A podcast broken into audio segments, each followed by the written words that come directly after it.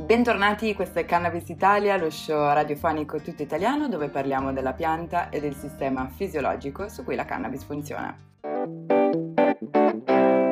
Io sono Viola Brugnatelli, cofondatrice di Cannabiscienza. Oggi abbiamo una puntata dedicata al format che chiamo Impresa Cannabis, ovvero vi presento con delle interviste gli attori di quelle che sono poi i mondi, le imprese che lavorano nel settore cannabis, che fanno da driver poi del settore cannabis. E oggi qui con me a farmi compagnia, grazie ancora, ho il piacere di presentarvi il dottor Guillermo Moreno Sanz, che è uno scienziato specializzato nella cannabis e in endocannabinologia. Le sue ricerche, pensate, sono state eh, funzionali, scusatemi, proprio per comprendere, avere una migliore comprensione di quelle che sono le vie del dolore, anche per andare a caratterizzare tutta una serie di molecole che possono gestirlo e che ancora, ancora oggi, per quanto il suo lavoro sia iniziato parecchi, parecchi anni fa, sono ancora molto poco considerate queste molecole e che hanno una forte attività sul sistema endocannabinoide, per esempio i cannabinoidi acidi, per esempio gli inibitori dell'enzima FA. Il dottor Moreno Sanz è attualmente il direttore medico-scientifico per l'Europa dell'azienda di cannabis EUGMP, la colombiana Chiron e lui per me è un po' un mentore a tua insaputa, Guillermo, nel senso che rappresenta esattamente la figura dello scienziato, dell'accademico, che poi però sa anche che cosa vuol dire fare impresa, nel senso che cosa voglia dire poi vivere nel mondo reale, di trovare una quadra per poter andare avanti con il desiderio di conoscenza e anche con la necessità di, diciamo, renderla su- autosufficiente, ecco, questa conoscenza.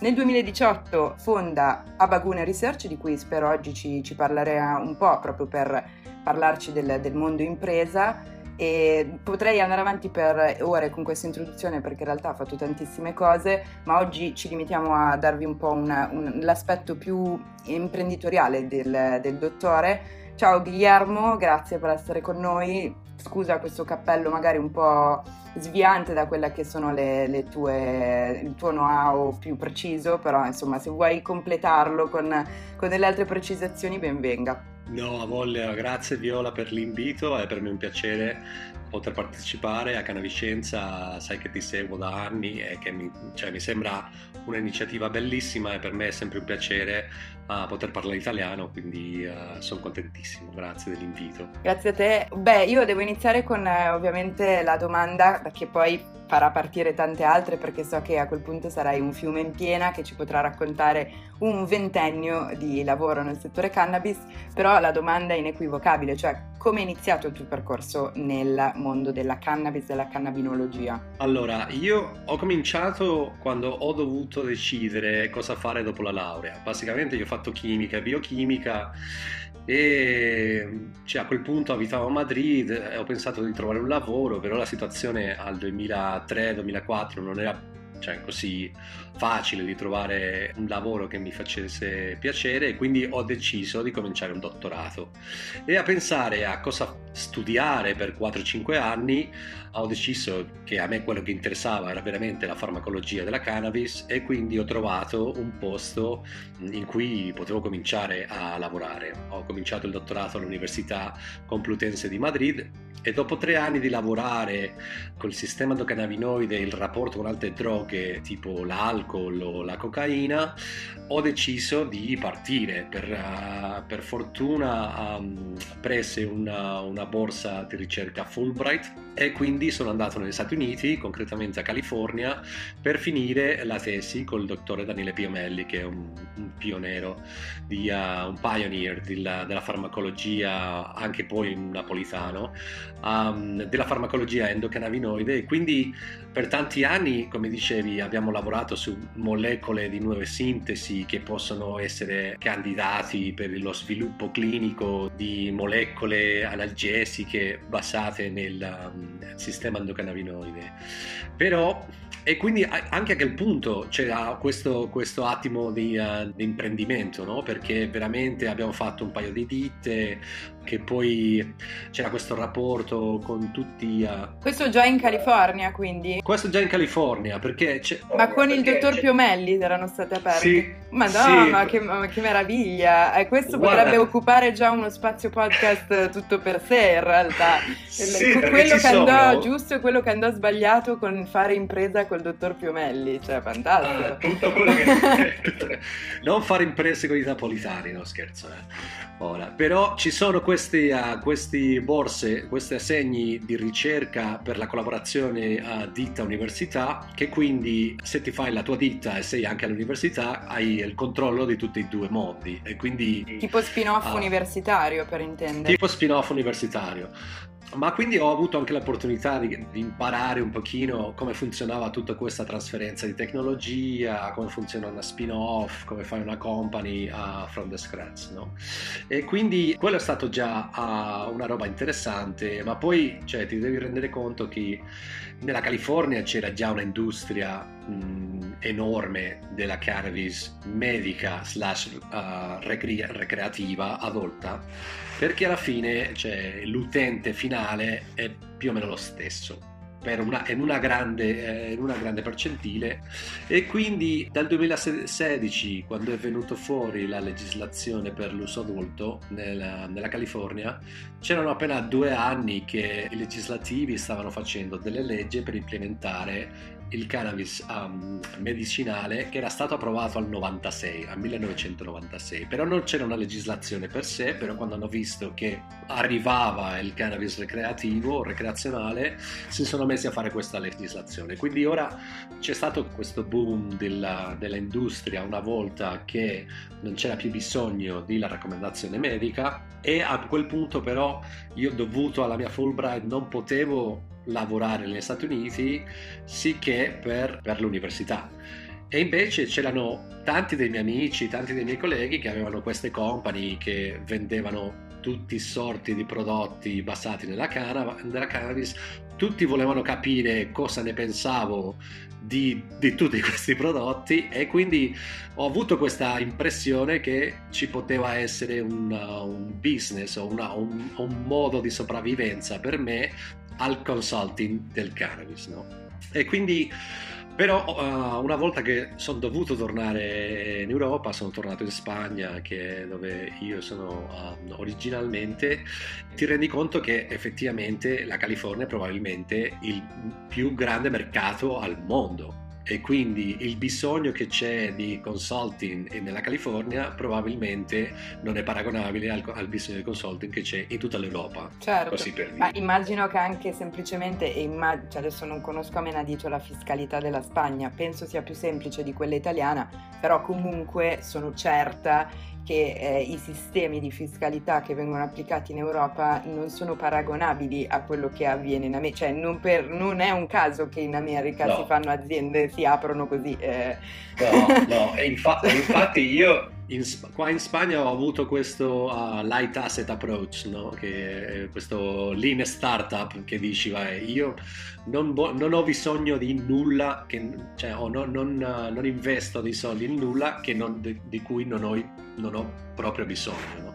E quindi per fare il consulente in realtà io mi sono stabilito come lavoratore autonomo, quindi non ho, a, a Baguna Research non è per sé neanche una ditta, è, una, è una, un trademark che, che, io ho protetto e quindi e poi deriva dalla Abagune significa opportunità in basco che è, la, è la, la, lingua dei Paesi Baschi, che è dove io abito ora. E un po' è stato un omaggio a uno dei miei colleghi che ha una, una ditta veramente, eh, ha avuto parecchio successo con dei vape band in, uh, in California. E lui ha, parlava sempre di tutta questa de, così tanta opportunità che c'era nel settore della, della cannabis no? recreativa e medica. E quindi se anche come Abagune comincia con la APA, Uh, tutti i prodotti, capito? E venivano elencati per prima in un elenco alfabetico. Questo è un trucchetto che ho, ho imparato anche da, una, da, un tipo, da un consulente FDA uh, eh, in California. E quindi così che è nato la Bagure Research. Certo, basicamente... inizia, iniziamo a pensare a un buon ranking. Beh, non a caso, insomma, questo podcast si chiama Cannabis Italia, insomma.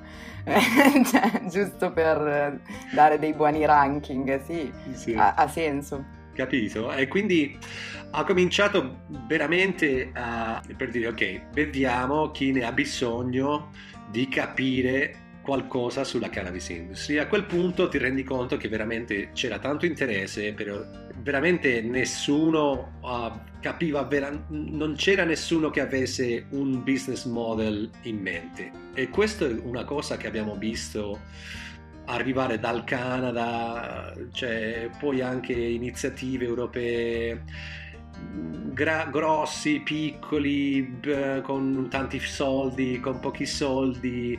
È veramente difficile trovare un gruppo che abbia un'idea che può, cioè, che può assolutamente tornare un ritorno economico in questa legislazione europea è molto limitato. Cioè, tu, infatti tu... volevo chiederti se hai notato un evolversi proprio del tuo lavoro, cioè so che negli anni poi hai anche cambiato diversi, perché sì. ovviamente come tutti noi sei l'uomo del super multitasking per cui sei tanti mondi, però per sì. quanto concerne diciamo il tuo lavoro come consulente, hai notato un evolversi del tuo lavoro durante questi anni? Proprio sia ovviamente grazie alla tua evoluzione personale ma anche a quella del settore perché come prima microfono spento mi dicevi ed è una cosa che effettivamente mi succede sentire tutto il tempo anche a me eh, i cannabis years sembrano cioè, durare tempi diversi rispetto agli anni normali per cui gli ultimi cinque anni già sono cambiate tantissime cose e effettivamente chi è dentro da, da 4 dice oddio sono un veterano sì, eh, no, effettivamente c'è un confronto fra quello che tu consideri che sia importante o una buona idea di negozio e poi uh, quando sei in consulente alla fine e poi la struttura che un tuo cliente possa avere e quindi il senso o la, la, percezione di cosa aveva un valore nel settore è cambiato molto negli anni. Per esempio, cioè, sappiamo che inizialmente c'era questo senso che la proprietà intellettuale avesse veramente un, un, valore potente, perché cioè, alla fine i cannabinoidi sono sostanze naturali, quindi non, non è semplice creare proprietà intellettuale intorno a loro. Infatti, io direi che cioè, il primo esempio di creazione di proprietà intellettuale è stata la GW Pharmaceuticals quando al 2001 ha deciso che un rapporto 1-1 di THC e CBD era già una, novel, una, novel, una novità. E quindi da lì che parte questa percezione che la cannabis era dovuto fare un po' troppo complessa perché se no era troppo semplice era troppo semplice da un punto di vista di, per quanto riguarda la creazione di proprietà intellettuale e per quanto riguarda anche il marketing perché se finisce lì col THC e ti col THC col CBD tutti abbiamo gli stessi prodotti no? e, e, qua ti parlo di prodotto perché per esempio negli, nel, negli anni successivi quello che è raggiunto più valore erano le licenze se tu avevi avuto capito, una, un legal team, un, un, equipo legale che aveva raggiunto un punto leg- in cui avevi una licenza di produzione, di coltivazione, di qualsiasi cosa, quello già aveva un valore per sé era un attivo e quindi a quel punto tutti volevano queste licenze e tutti chiamavano per dire come faccio ad avere una licenza? E giustamente devi avere una licenza per un'attività quindi prima mi devi descrivere l'attività No, a me l'attività non me ne frega nulla, io voglio la licenza. E quindi tu devi stare lì a immaginare attività che, cioè, che possano giustificare questa licenza. E all'inizio, cioè, va bene, se una licenza di produzione, ti, ti parlo ora del, del, del, caso della Spagna in cui ci sono licenze di produzione e licenze di, um, di investigazione, no? Per l'investigazione ci sono mille cose che puoi investigare giustamente, il problema è come fai dei soldi con, questi, uh, con, queste, con, una, con una research, no? E, e, torniamo un po' al discorso della generazione di proprietà intellettuale, perché quello alla fine è un attivo per la company, però sei sempre in una catena in cui se non c'è uno che può percepire il valore o che ha la capacità di esplotare commercialmente questo attivo che tu hai creato, l'attivo non ha un valore per sé capito? E quindi è dall'altra parte lo stesso.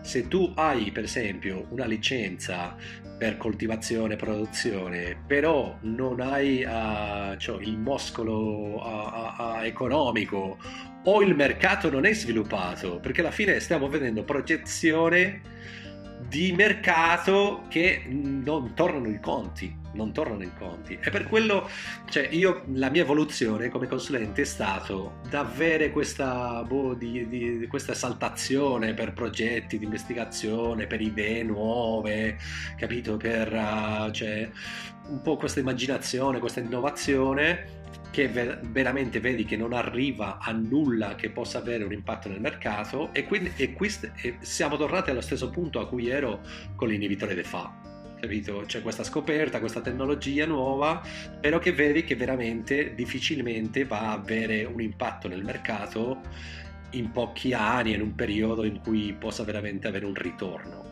chi ne sa, cioè, eh, come abbiamo detto prima, il futuro chi è... Per me comunque rimane il gap della conoscenza come uno dei punti chiave su questa problematica qua, sia per esempio, cioè dall'altra parte, cioè dalla parte dell'azienda che richiede servizi a un consulente, questo mi capita molto spesso in realtà, vengo magari chiamata per dare consulenze su ABC, quando vai invece a toccare con mano ti rendi conto che il problema non è ABC, il problema è molto prima. Eh, non è quello il problema. spesso appunto le, le aziende, per, ma capisco che per, da una parte capiscono che hanno bisogno di qualcuno che abbia un certo tipo di esperienze e conoscenze per supportarli, ma a volte, e questo io stessa me ne rendo conto come amministratrice di un'azienda che si occupa di digital, quindi mi interfaccio non solo con la scienza ma anche tanto con eh, programmatori, eh, webmaster, eh, mondo della comunicazione eccetera.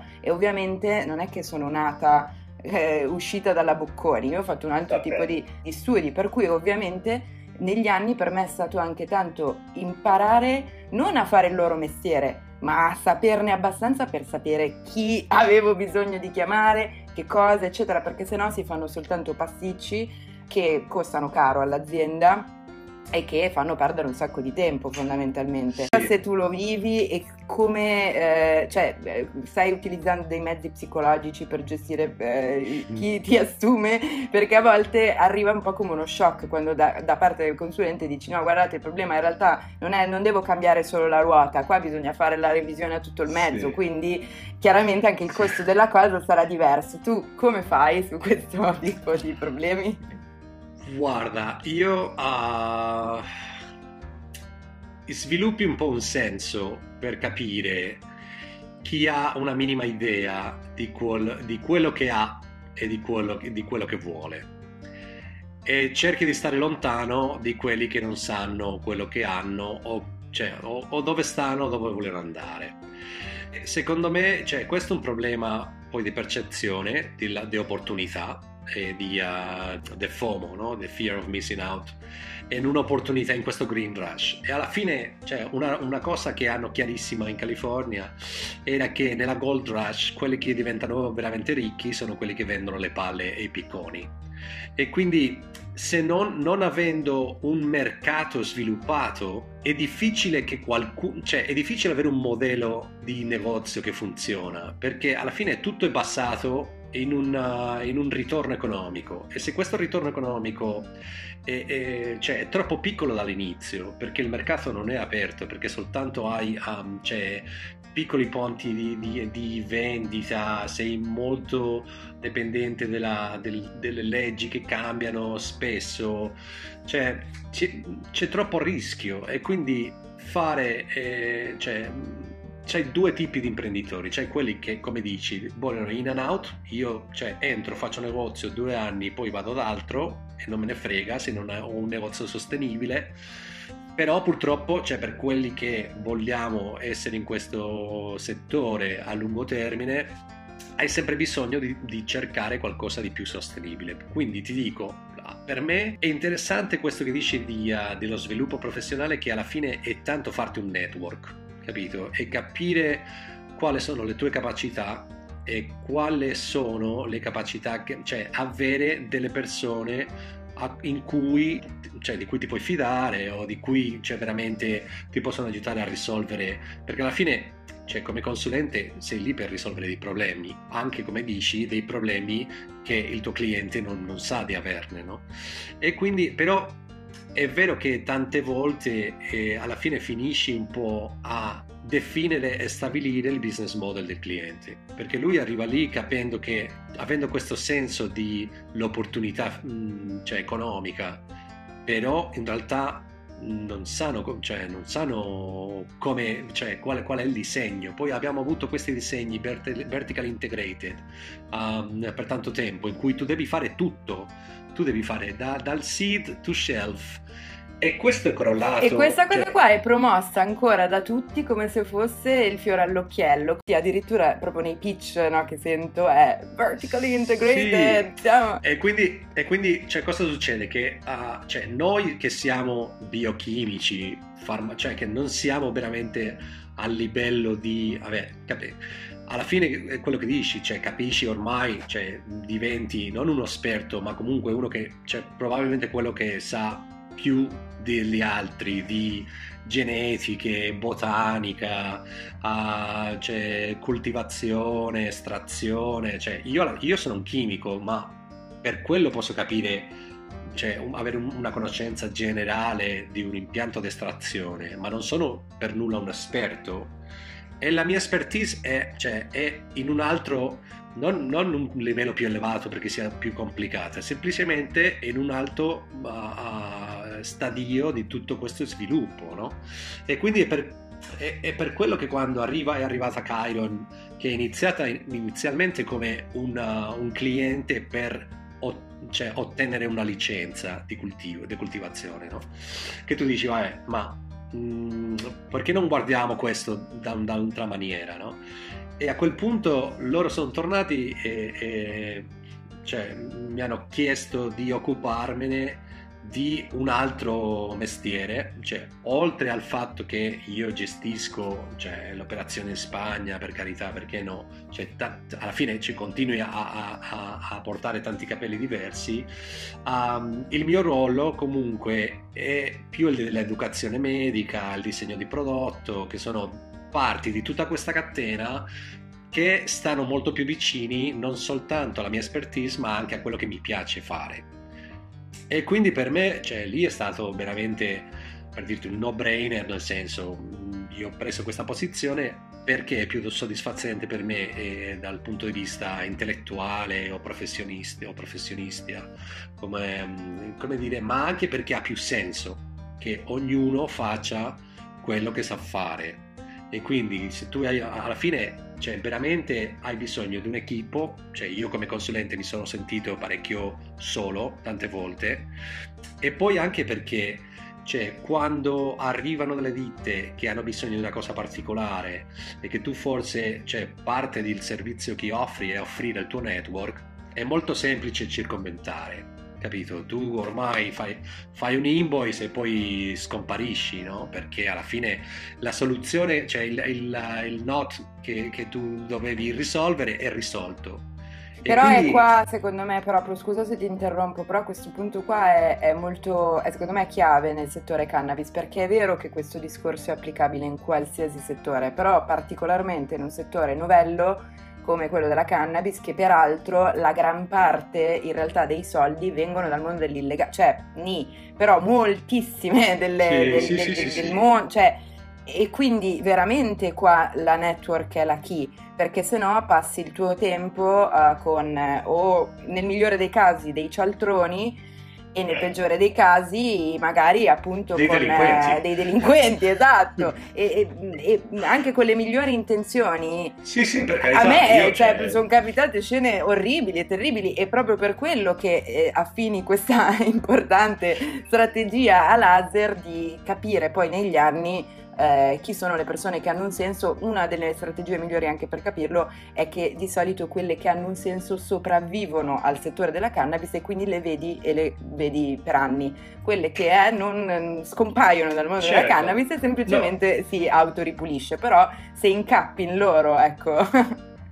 No, è anche perché, eh, nel senso, cioè, lì veramente tu devi settare dei limiti, no? Cioè, veramente io tanta gente per anni che è venuta con dei prodotti CBD che comunque, cioè, ci puoi fare i soldi per carità, ci puoi fare i soldi, però sei sempre a lavorare in una legislazione griglia, se non nera, e quindi io, quelli sono rischi che ovviamente quando tu pensi di stare in un settore a lungo termine, cioè non vuoi assumere. Certo. Per me non, non e poi in particolar modo per chi come te, da ricercatore, ha in realtà l'accesso a tutta una serie di posti che con eh, denunce sul penale non potrebbe avere perché eh, in un ospedale si ha l'accesso a ketamina, cocaina, cioè se, se, perlomeno io so che per il mio tipo di lavoro il penale in UK e in Italia non potrei entrare dentro gli spazi dove sto lavorando, per cui è proprio un no-brainer che è tutta una serie di cose. Sì. Sì, no, perché poi alla fine io mi ricordo che cioè, una, de, una, delle cose, una di queste perle di saggezze no, di Piomelli, quando uh, eravamo lì a fare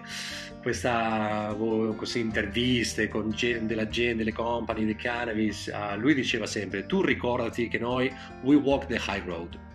E quindi e, e qua è veramente, cioè, e questo è veramente una scelta che, cioè, delle poche scelte che puoi fare è decidere cosa non fai e quindi per me, anche perché hai sempre un'aspirazione, cioè nel senso, eh, hai sempre un'aspirazione personale, finale, che sai che comunque cioè, è meglio aspettare che arriva un'altra opportunità o una, capito, che, che, fa più senso, che ha una proiezione più a lungo termine, che una roba che cioè, può essere più forse a, a risultare più economicamente interessante o più provecciosa, però che non ha questa proiezione a lungo. E quindi poi a, cioè, alla fine un po' de- sviluppi questa visione del settore, cioè devi capire cosa sarà, cioè come sarà il, il, settore cannabis in 5, in 10, in 15 anni. Queste sono cose su cui tu rifletti tanto e cioè, capisci che alla fine ci sarà una convivenza, cioè, per, forse per essere stato in, in, California in cui cioè, veramente ti senti di essere 15 anni nel futuro, no? perché veramente cioè, vedi come la regolarizzazione alla fine um, avvengono altri tipi di prodotti, avvengono altri, cioè la, la consumazione recreativa e cambia totalmente il branding, il marketing, cioè sai già cosa succede quando avvengono questi, cambi, um, questi cambiamenti legislativi e sai cosa succede per esempio al, al medicinale. Cioè l'industria del cannabis non è veramente medicinale, tu hai un uso che può essere, cioè come, come, come diciamo come è stata sviluppata negli Stati Uniti allora, è un, ok, ho capito che cosa stai dicendo, di, però proprio tu Quaco e Guillermo non mi aspetta, cioè nel senso ho capito quello che stai dicendo, però secondo me, o perlomeno questo è quello che io mi auspico, anche se scendo sì. un pochettino da questo discorso, è che invece il settore medicinale nei prossimi dieci anni sì che mi vada nella direzione in cui non, non c'è più un overlap tra il recreativo e il medicinale, ecco. nel senso che il paziente di diabete che ha bisogno del high CBDV, THCA e sto di sicuro non è che sta andando a fare una reale non trova un concor- esatto cioè, i, i, non, cioè, io sfido chiunque a portarmi uh, consumatori ricreativi che sono interessati al THCV, CBDV, mm, CBG. No, cioè, è impossibile, no? è impossibile. Il punto è che in realtà tutto ciò che non è narcotico non è poi così tanto interessante per il mondo ricreativo, però sappiamo che in realtà di tutte le molecole non narcotiche che ci sono dentro la cannabis,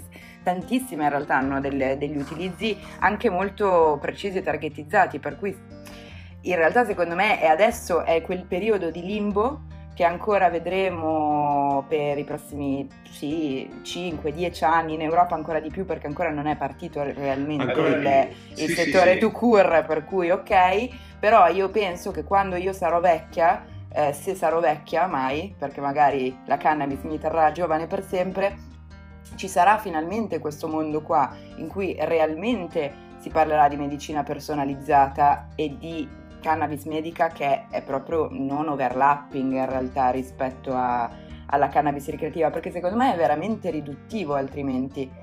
Cioè... Sì, vabbè, perché cioè, l'altro giorno parlavamo che fi- cioè, al, al, livello di sviluppo di medicine basate in cannabis siamo al livello del 1900, capito? Siamo all'astratto mm, che, inclu- cioè, capito? che ha del THC E poi... Con dei range ma... di variabilità che però sono accettati, cioè pensa all'assurdo Guillermo, noi sì, abbiamo no, l'obbligo cioè, in Italia ma... di analisi per ogni bottiglietta erogata di oleolita erogata dalla farmacia, ok? Ognuna, non il batch, no, ognuna, quindi un costo allucinante tutto quanto, ma poi quello che comunque viene accettato è un range di variabilità che dici ma allora che cavolo di senso ha? Sì, ma perché ora abbiamo la KPLC, ma nel 1900 prendevano un cane, capito? Gli davi la preparazione del cane e vedivi come impedito era questo cane, capito? E da lì faceva, facevi la diluzione, facevi il calcolo.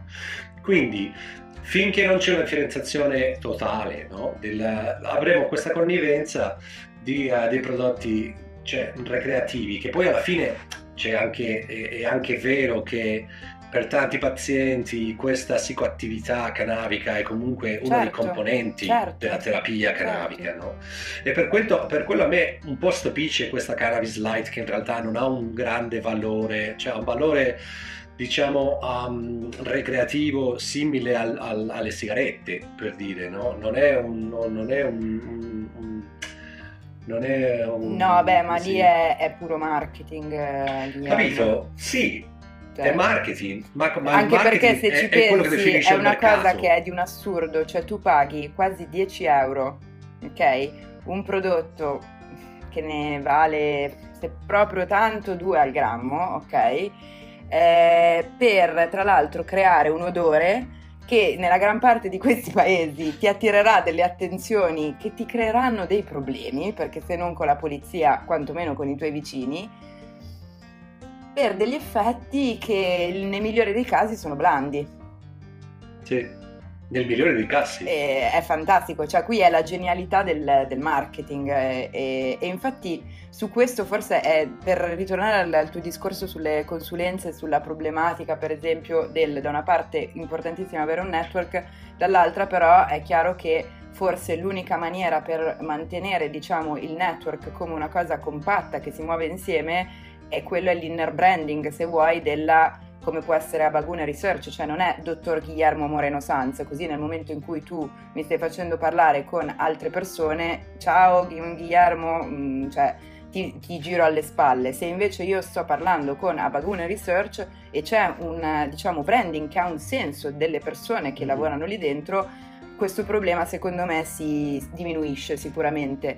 E ti volevo chiedere rispetto a questo, per te quali sono state, quali sono comunque in generale le, le minacce maggiori per un consulente in questo settore? Cioè, questo può essere un esempio, hai notato qualcos'altro? Quello della legalità sicuramente?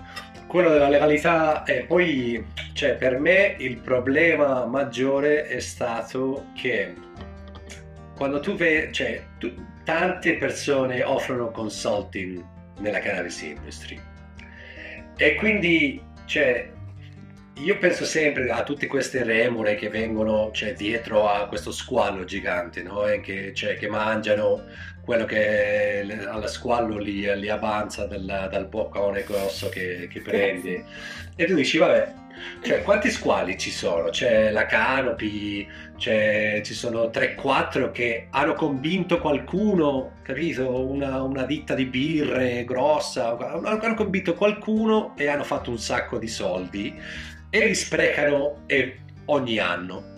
E ci sono tutti questi consulenti che prendono un pochino di questi soldi, però eventualmente non è sostenibile. Cioè, tu, cioè, io se avessi trovato cioè, un gruppo di clienti che dici comunque loro hanno il suo modello economico che cioè, fra due o tre anni se hanno, cioè, hanno un bel equipo, hanno l'inversione, hanno una, un, bel, un, bel, modello uh, di impresa, quindi loro veramente eh, possono fare successo e quindi io come consulente posso continuare a lavorare con certo. loro. Però ti rendi conto che veramente non ci sono così tanti modelli che possano avere successo. Ci sono, però non tanti per tenere intorno tutti questi consulenti, perché alla fine cioè, non puoi stare cioè, a, a, spendere i soldi in consulenti se non hai un ritorno eventualmente. quindi quel modello per me cioè, passerà pure, quello del consulente, quelli che veramente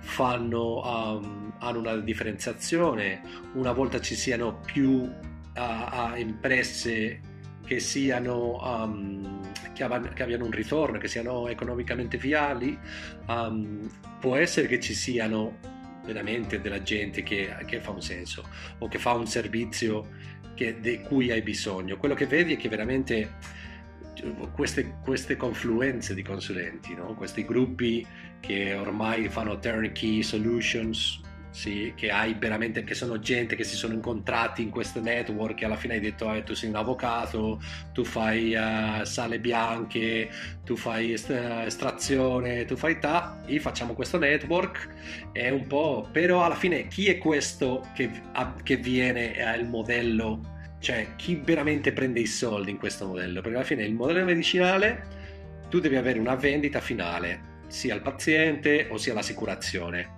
questo, perché il modello americano è diverso, perché ovviamente il modello americano alla fine tu prendi i soldi dell'utente e il cannabis piace. Capito?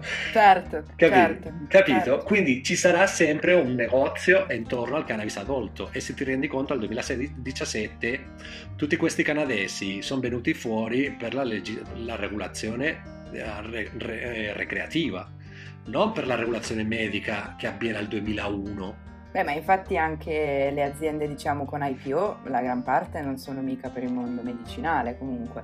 Capito? Cioè, questo eh... arriva perché le sigarette, Ma in realtà quello birra... che hai detto prima mi è piaciuto tantissimo come frase, che hai detto nella, nel periodo del gold rush, chi ha fatto veramente Quelle che fanno i pig, le palle E mi è venuto in mente chi vende, per esempio, in questo settore i fertilizzanti, per dire, no? Che comunque non ha I grossi problemi tutti i cinesi che fanno il pay pen. Esatto, Capito? esatto. Cioè, non hai grossi problemi di legalità, non ti possono venire a sequestrare, perché poi c'è tutto quel problema lì invece per chi fa anche le cose fatte bene eh, qua.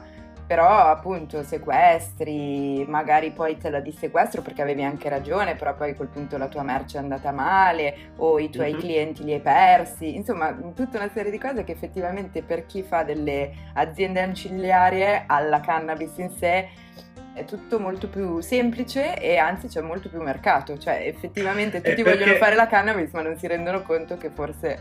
sì, è perché veramente non hai questo problema della, della, della regolazione nella regolazione, no?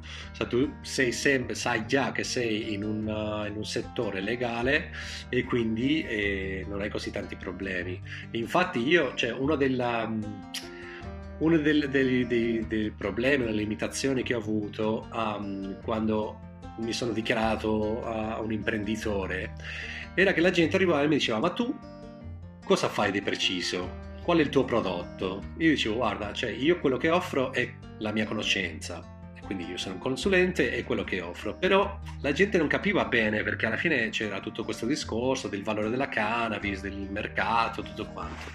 Quindi loro avevano bisogno di, di, un prodotto, di qualcosa che tu puoi dire, ah, questo io lo vendo e costa la tanto. La conoscenza non riusciamo a toccarla e quindi... Non, non riesci, no? E a quel punto che in una, cioè, poi in una formazione per imprenditore su proprietà intellettuale, per me la proprietà intellettuale era stata sempre, cioè, eh, i brevetti, le scoperte scientifiche, così, no? Però c'era questo tipo che parlava delle marche commerciali e parlava di loro come attivi di una, di una, company e quindi a quel punto che cioè, ho sviluppato oltre a Baguna Research due altre brand no? per dire per i prodotti ancillari alla cannabis che poi dovevano evolvere um, assieme alla, alla, regolazione quindi se in 10 anni a um, 15 anni avremo una regolazione un mercato recreativo forse queste brand sono già sviluppate e conosciute e boh, vedremo. È la tua quindi... piccola, è il tuo piccolo, diciamo, bottiglia messaging e bottle da riaprire tra, eh, tra un po' di aprire, anni. Da, da aprire tra, certo. esatto. Senti, vorrei concludere che ti sto facendo tantissime domande, semplicemente chiedendoti, già un po' lo immagino, ma voglio vedere se, se, se immagino bene quale per te sono state le soddisfazioni maggiori ad oggi della tua carriera professionale? Ovviamente se ci vuoi citare invece lavori che hai fatto come ricercatore, non come imprenditore, che suppongo siano quelli, raccontaceli perché ci fa piacere. Sì, cioè, ovviamente come, come cioè, nella ricerca che ho fatto per tanti anni, alla fine cioè, queste, cioè, la scoperta vera che fai quando sei un, un ricercatore è quella che, mm, cioè, che fa più soddisfazione. No? Cioè, nel, nel, mio caso, quando ero a lavorare con tutti gli inibitori del FA e avevamo questa molecola che non si capiva perché funzionasse cioè, al, al fegato ma non in cervello e cioè, io immaginai questo meccanismo per cui non ci arrivava in cervello e poi fa gli esperimenti e funziona, è questo eureka moment, no? È quello veramente delle cose che, cioè, che non ti dimentichi mai, no? Ma poi anche avere, essere ehm, true to yourself, no? Vero con, con te stesso e decidere che il path in cui sei non è veramente quello che vuoi fare, no? che veramente avere aspirazioni e avere il coraggio di seguirli anche se non è chiaro mm, cioè, come fai a, a, avere una vita professionista, cioè una carriera così, no? Ma veramente sono delle cose che, che, che tu percepissi in qualche modo e quindi per me decidere che eh, l'inibitore del FA poi va bene, cioè, sono stati grossi problemi nello sviluppo clinico, speriamo che boh, in, cioè, ora fra qualche anno uh, questo si riprende perché veramente a me sembrano una famiglia di molecole con, con molto, uh, molta promessa clinica. Cioè, il fatto di assumere che sono i cannabinoidi, quelli che abbiamo, i fitocannabinoidi, quelli che abbiamo oggi, per fare un impatto nel, nella vita degli umani oggi e, e, trovare, cioè io mi ricordo quando, quando, quando, facevo, quando ero in Erasmus a Firenze e suonavo, suonavo in, un, in, un, locale no? lì a Firenze, il lunedì facevo la serata Erasmus e una notte arrivai questo tipo e mi dissi guarda, cioè Guillermo tu devi trovare uno che ti paga per fare quello che tu ami di più lui aveva, era uno che gli piaceva molto disegnare i motori e, non, cioè, e lavorava per la Ferrari e diceva io cioè, ho andato a trovare quelli che mi pagava e quindi per me è stata un po' quella no? di dire vabbè io cioè, eh, credo alla potenzialità di queste molecole per trasformare la, veramente la vita cioè, dei pazienti ma anche cioè, de, de, degli umani e quindi eh, come posso contribuire alla, cioè, a questo cambiamento. No? Cioè, veramente stiamo vivendo un periodo molto interessante per, per la cannabis. Io cioè, non ho dubbi che eh, nel, nostro, nel, nostro, lifetime cioè, vedremo cioè, cambiamenti veramente eh, grossi per quanto riguarda l'accesso, anche se cioè, ci sono già, no? Stanno succedendo, nella Spagna cioè, abbiamo tanto accesso, però c'è questo, questo rispetto per, per, per, questa pianta, questo rispetto per questa, questo riconoscimento del valore che hanno, che hanno queste sostanze, e per me è una delle cose che io volevo contribuire di più e il fatto che cioè, posso farlo oggi per me è una delle cose che, che mi fa sentire meglio in realtà. Wow, ma mi fa venire in mente in questi giorni ho avuto l'occasione di passare un po' di tempo con questo gruppo di loro sono formatori e insegnano lo yoga finanziario. E insomma hanno anche un podcast per il quale in questi giorni sono andata a trovarli e per studiarmi un attimino chi erano e cosa facevano ho mm, studiato insomma le loro lezioni, cioè studiato le loro lezioni no, ma quantomeno mi ci sono approcciata e loro parlano di business karmico e visto che io stessa insomma mi sono portata un po' di studi di Ayurveda, di che cos'è il Dharma e tutto quanto, loro parlano di questo, cioè non tanto di trovare la tua passione, ok? Perché la passione è eh, collegata a un qualcosa che brucia e che ti fa dolore. Cioè è vero che è una meraviglia quella prima mese di passione con la persona X, ma è anche conte- contestualmente eh, collegata con un sacco di dolore, di pathos. E, e invece loro propongono inve- la, la via del business karmico, ovvero di trovare quello che è il nostro dharma, la nostra vocazione, cioè quello per cui tu sei chiamato, che la tua voce deve parlare per questa cosa qua. E, e, poi, bene o male, quando questa cosa è individuata, che poi per carità mh, di solito non è mai una cosa fissa, è sempre un fare un recheck certo. ogni tot di dove sei. e, e, ti rendi conto che magari negli anni tante skill che hai preso in direzioni diverse e che non avevi idea di che come si sarebbero assemblate con un senso logico, dopo anni perché sei andato nel, a camminare nella direzione della tua vocazione, eh, le ritrovi lì che hanno un utilizzo, che hanno un servizio per te. E questo è molto bello, infatti mi ha, mi ha, allargato un po' gli occhi su questi, su questi loro pensieri del business karmico e mi, adesso era la tua descrizione, per cui dal sì. loro punto di vista stai, non solo funzionerai ma stai facendo quello che loro, loro definiscono il, eh, l'azienda capolavoro, cioè la stai basando sulla tua capacità di conoscere la tua vocazione e lì la magia succede, non è che tutto è semplice ma quantomeno no. nella fatica uno trova il senso, perché la realtà eh, è che ecco. per tutti c'è fatica e se hai il drive del senso è, diciamo che è l'unica cosa che ti terrà in piedi rispetto alla, alla, competizione che comunque c'è, è inequivocabile e che si fa il culo tanto quanto te, però se almeno ti piace quella cosa lì, è, diciamo... Capito, sì, sì. No, mi è piaciuto tantissimo Viola questa interpretazione. Sì, sì, è proprio quello che stavo, quello che stavo definendo. Fantastico. Senti Guillermo, ti ringrazio, ti proverò a rinvitare altre volte quando riuscirò a sottrarti un'altra certo. ora del tuo certo. tempo. Quando avremo lo, la, la, il launch di, uh, di, qualche prodotto, di quando abbiamo un pochino più sviluppati questi brand, uh, a voglia, sono contento di tornare e ne parliamo un po' più in dettaglio di tutti questi ancillary product. Molto molto volentieri. Grazie ancora. Grazie Viola, ciao.